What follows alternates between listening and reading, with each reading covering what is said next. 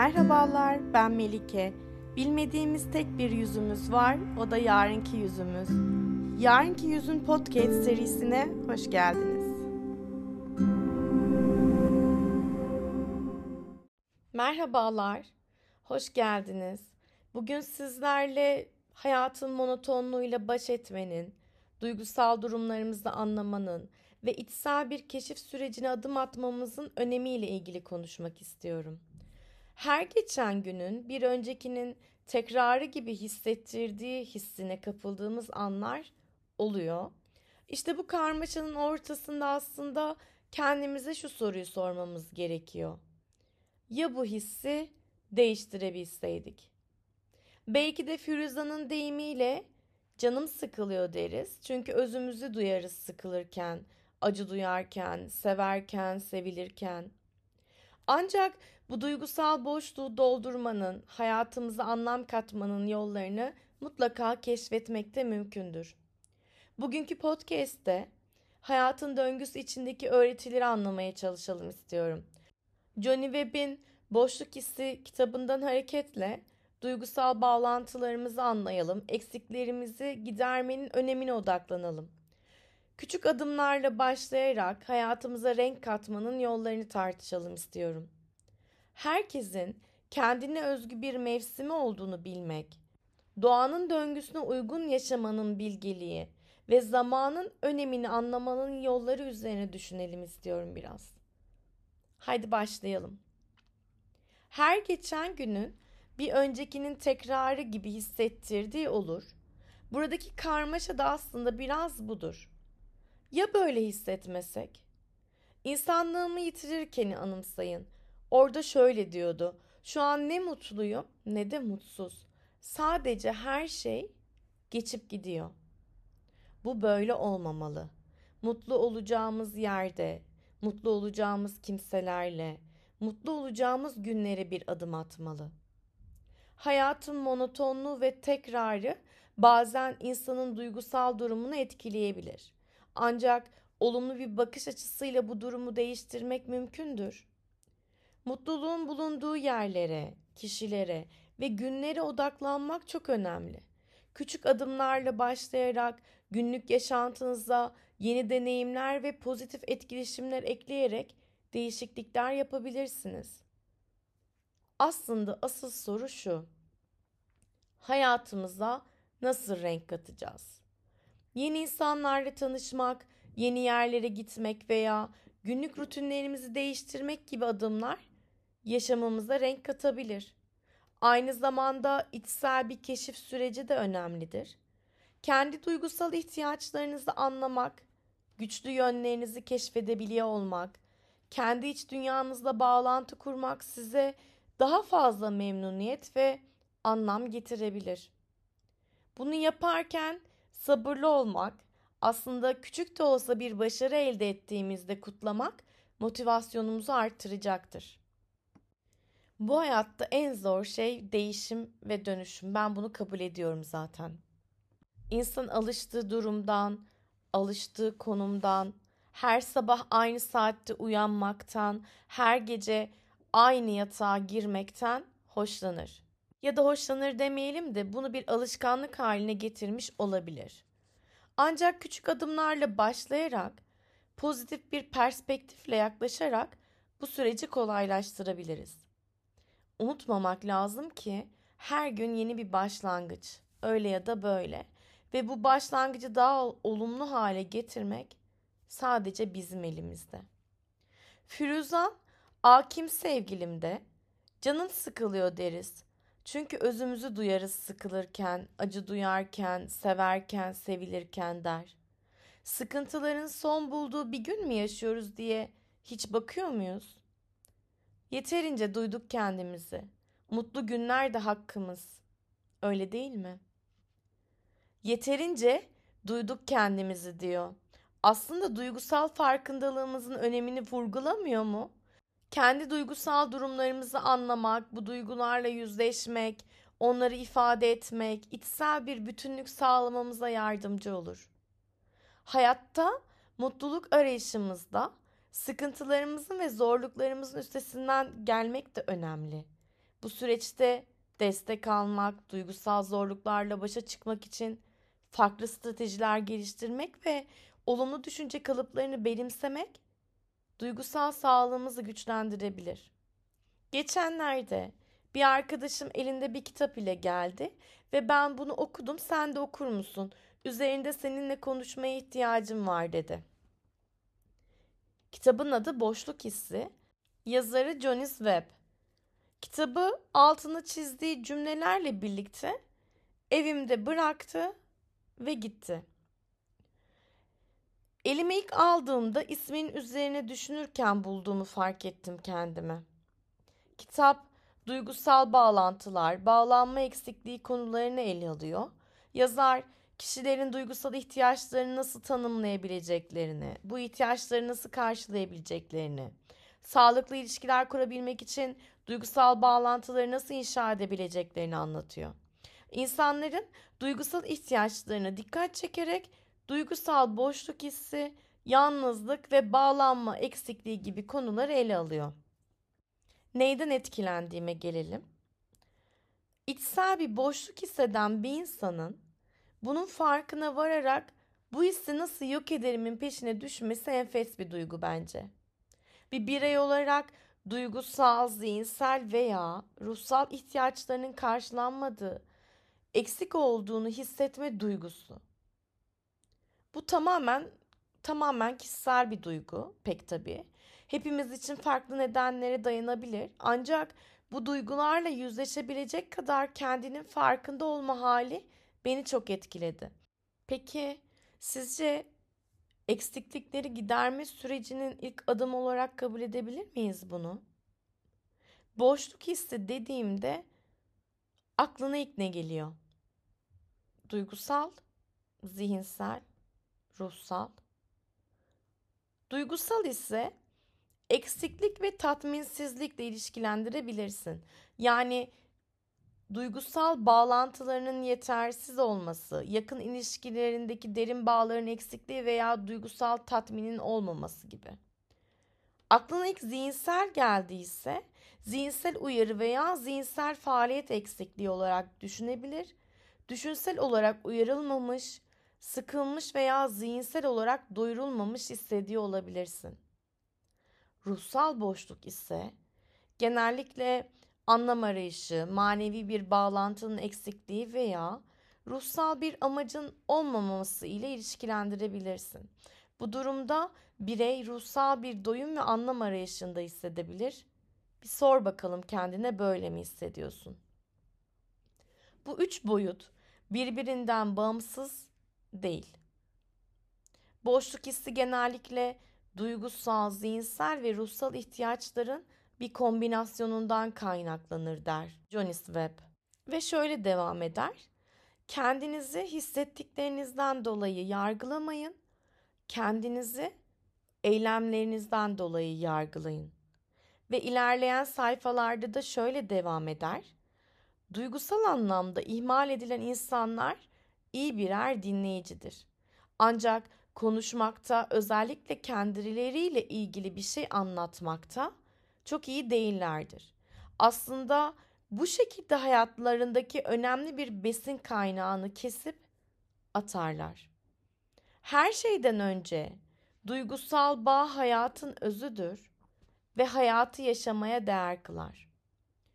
Hepimiz birer sünger gibiyiz. Etrafımızda olan insanlardan sevgiyi ve özeni özümseriz. Ve fakat unutmamak lazım ki uzun süre su görmeyen sünger sertleşir ve kurur.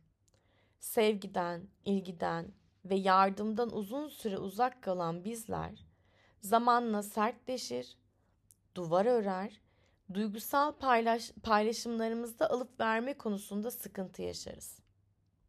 Uzun süre il, ilgiden, sevgiden yoksun kalmak veya duygusal destek alamamak insanın içsel dünyasında bir çeşit sertleşmeye ve duvar örmeye neden olabilir. Bu durum duygusal bağlantı eksikliği, yalnızlık isteği, paylaşım zorluğu gibi sonuçlar doğurabilir. İnsanlık açısından duyguyu hissetme yeteneği düşünme yeteneğinden çok daha önce gelişmiş. küçük bir sır vereceğim. Sır şu. Kendinizi hissettiklerinizden dolayı yargılamayın. Kendinizi eylemlerinizden dolayı yargılayın. Değişmek gerçekten çok büyük çaba gerektirir. Hayatın yakıtı duygudur. Peki nasıl tamamlanacağız?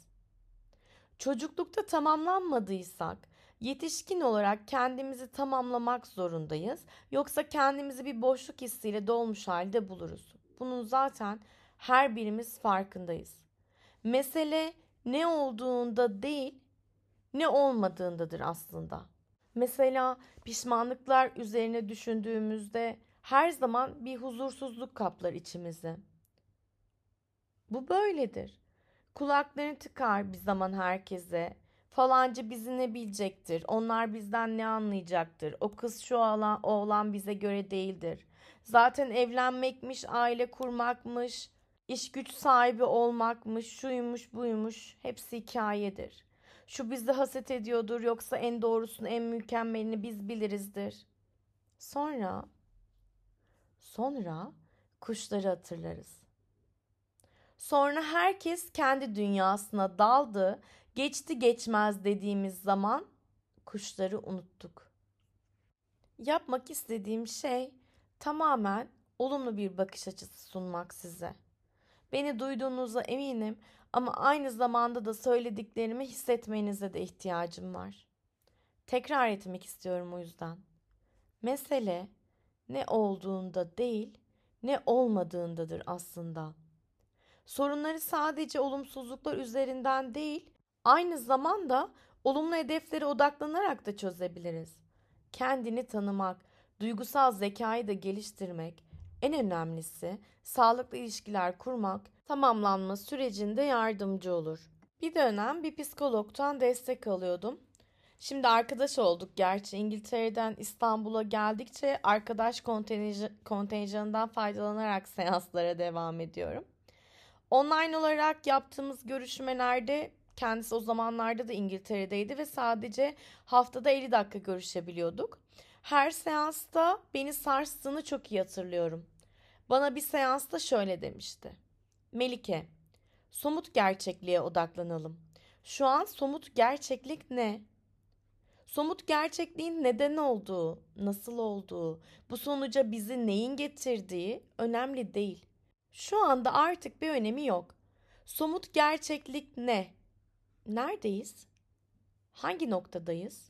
Ne istiyorsun ve bu isteğine nasıl ulaşacağını biliyor musun? Bir başka insanın ne düşündüğünü bilemeyiz, neden öyle davrandığını anlayamayız. Üstüne üstlük sadece kendi deneyimimiz ve bilgimiz dahilinde yorum yapabiliriz. Ama aslında vardığımız nokta hatalı olabilir ya da kestirmeden gitmiş olabiliriz. Biz elimizdeki somut gerçekliğe bakalım. Yaşanan her durumla ilgili bir fikrimiz var. Ama düşüncelerden somut gerçekliği görebiliyor muydum ya da o gerçekliği kılıfına uydurabilmek için bir takım nedenlerle mi boğuşuyordum? Şu anda bilmiyorum. Kendimle olan ilişkimde tamamlanma, farkına varma sürecini böylelikle başlatmış oldum. Şu anki duruma odaklanmamız lazım. Ne istiyorsun ve bu isteğine nasıl ulaşacağını biliyor musun soruları? Hedef belirleme ve çözüm odaklı düşünme konusunda beni yönlendirmeye çalışan etkili sorular olmuştu. Ve fakat ne dedik?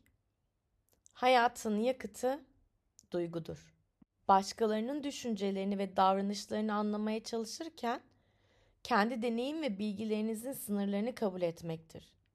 Herkesin ama herkesin kendi bakış açısı ve deneyimi vardır.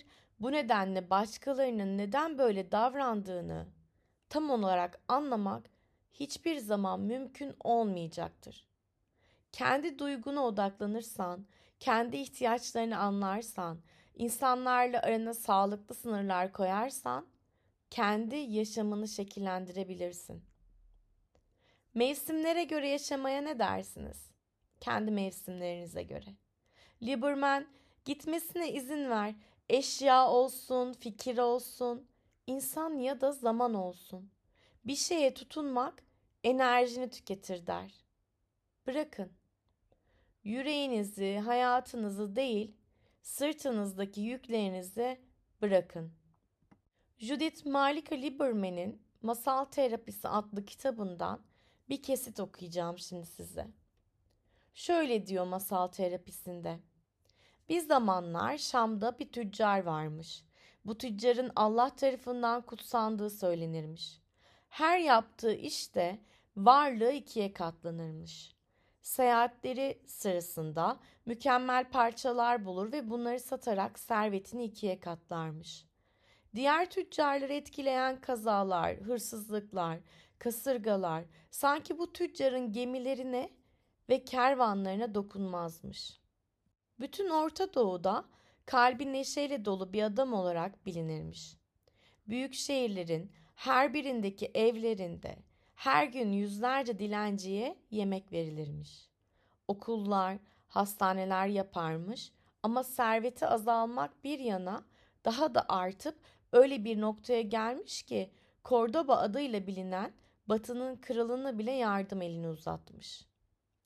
Sonra birdenbire ve görünürde aslında hiçbir sebep yokken talihi terse dönmüş. Kervanlarına hırsızlar saldırmış, yüklü gemileri batmış, işgalci ordular evlerini yağmalamış. Tüccar kısa süre içinde servetini kaybedip kendini borç içinde bulmuş. Elinde kalan azıcık sermayesini de alıp arkadaşı Kordoba Sultan'ın yardım ve korumasını istemek için yola çıkmaya karar vermiş. Ancak katıldığı kafile tam büyük bir çöle girecekken hırsızların saldırısına uğramış. Uzun süren çatışmalardan sonra kendinden geçmiş, uyandığında çölde tek başınaymış. Hırsızlar geride sadece bir matara su, biraz ekmek ve birkaç hurma bırakmış. Tüccar tek başına uzun bir yolculuğa başlamış. Aylarca süren zorlu bir yolculuktan sonra nihayet Batı'nın kralının sarayına ulaşmış. Oraya vardığında artık kurtulduğunu düşünüyormuş ama güneşten yanmış yüzü, yırtılmış giysileri, giysileriyle görüntüsü o kadar sefilmiş ki kralın karşısına bir dakikalığına çıkmak üzere başvurması bile aylar almış. Kralın takdimcisi huzura çıkmak istiyorsa kendisine düzgün kıyafetler almasını söylemiş. Bu yüzden tüccar aylarca ağır işlerde çalışmış. Sonunda huzuruna çıkarıldığında sultan onu hemen tanımış. Onu onur konuğu olarak ağırlayıp hikayesini anlatmasını istemiş. Anlattıklarını dikkatle dinledikten sonra haznedara dönüp emir vermiş. Bu adama 200 koyun verin. Krallığın çayırlarında onları gütsün. Kraliyet çobanı olsun demiş. Bunu duyan tüccar hayal kırıklığını saklamaya çalışmış. Bu armağan onu bulunduğu konumdan çok daha iyi bir yere getiriyormuş ama aslında umduğu sultanın onu bir tüccar olarak eski konumunu vermesiymiş. Yine de sultana teşekkür etmiş ve buruk bir kalple çayırlara gitmiş.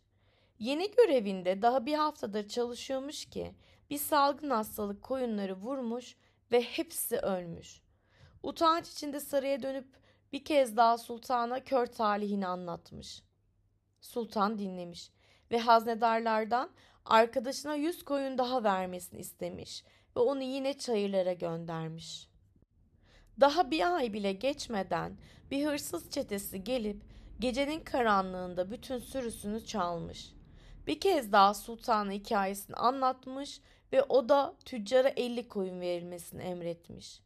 Bu kez de üst üste birkaç gece vahşi hayvanlar saldırmasın mı? Bir kez daha bütün sürüsünü kaybetmiş. Bunu duyan sultan kör tarihinden dolayı utanç içinde olan tüccara 20 koyun verilmesini emretmiş.